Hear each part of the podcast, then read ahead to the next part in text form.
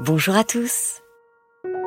Aujourd'hui, le mot interdit, publié pour la première fois dans le J'aime lire numéro 61. Texte signé Nicolas de Hirsching, illustration Jean Clavry, chez Bayard Éditions.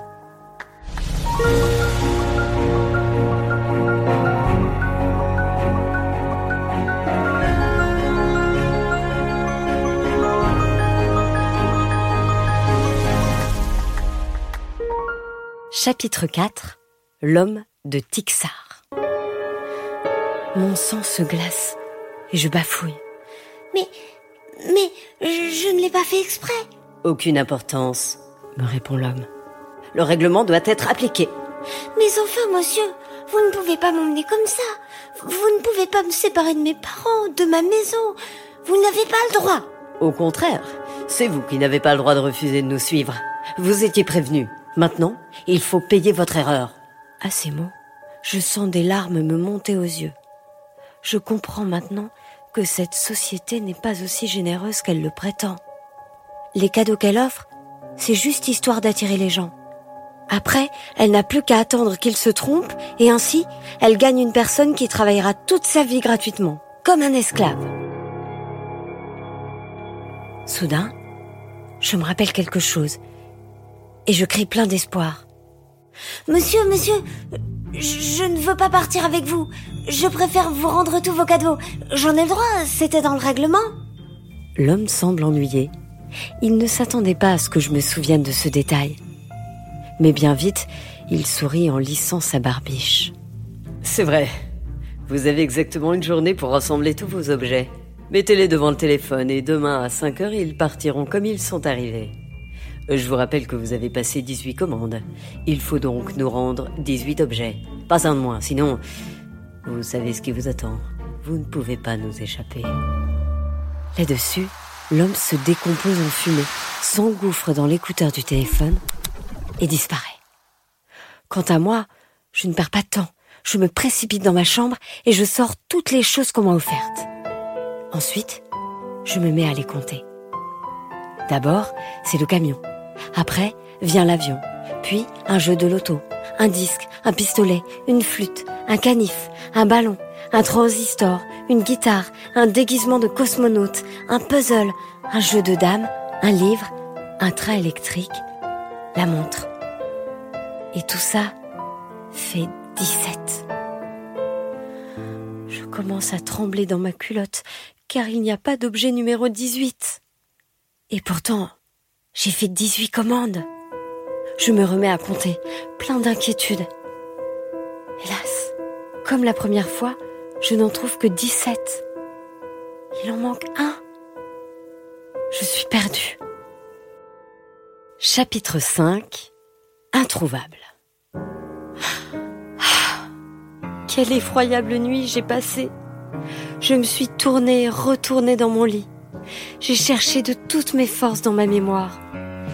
Quel est cet objet qui me manque? Où peut-il se trouver?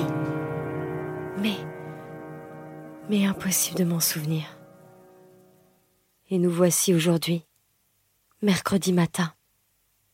Cet après-midi, l'homme reprendra ses cadeaux, et lorsqu'il s'apercevra qu'il en manque un, il m'emportera.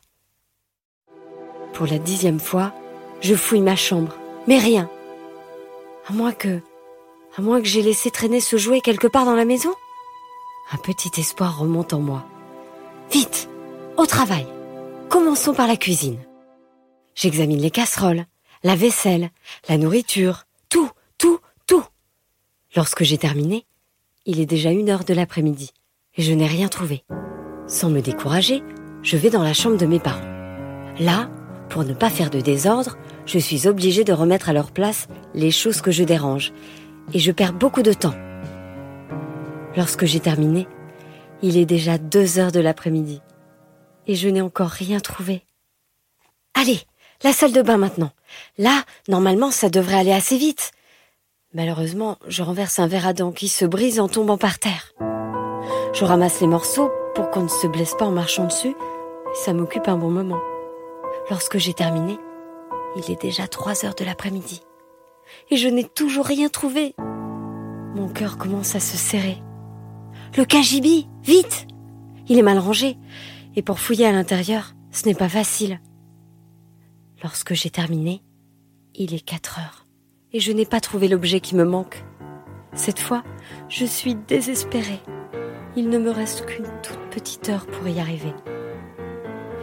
Il y a encore la chambre de mon frère, que je n'ai pas fouillée, mais en général, il me défend d'entrer chez lui.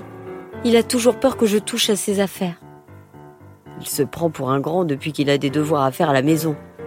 Je vais me faire traiter tous les noms. Tant pis, il faut quand même essayer. J'entre dans sa chambre et je le vois installé à son bureau, en train d'écrire. Je l'appelle tout doucement. Grégory? Oui, qu'est-ce que tu veux? Euh, est-ce que je peux fouiller dans ta chambre? Je cherche quelque chose que j'ai perdu. Ah Et qu'est-ce que c'est? Je suis très embêtée, mais je suis bien obligée de lui répondre. Je ne sais pas, j'ai oublié. Il me regarde d'un drôle d'air. Ah bon? Alors comme ça, tu cherches quelque chose et tu ne sais pas quoi? Je me sens un peu bête. Mon frère prend une grosse voix. Écoute Thierry, tu sais que le mercredi, j'ai beaucoup de travail et que je n'ai pas de temps à perdre avec toi. Alors arrête de raconter n'importe quoi et laisse-moi tranquille. Comme je sais qu'il ne croira jamais mon histoire, j'obéis. Je quitte la pièce en regardant très vite s'il n'y a pas un objet qui pourrait m'appartenir.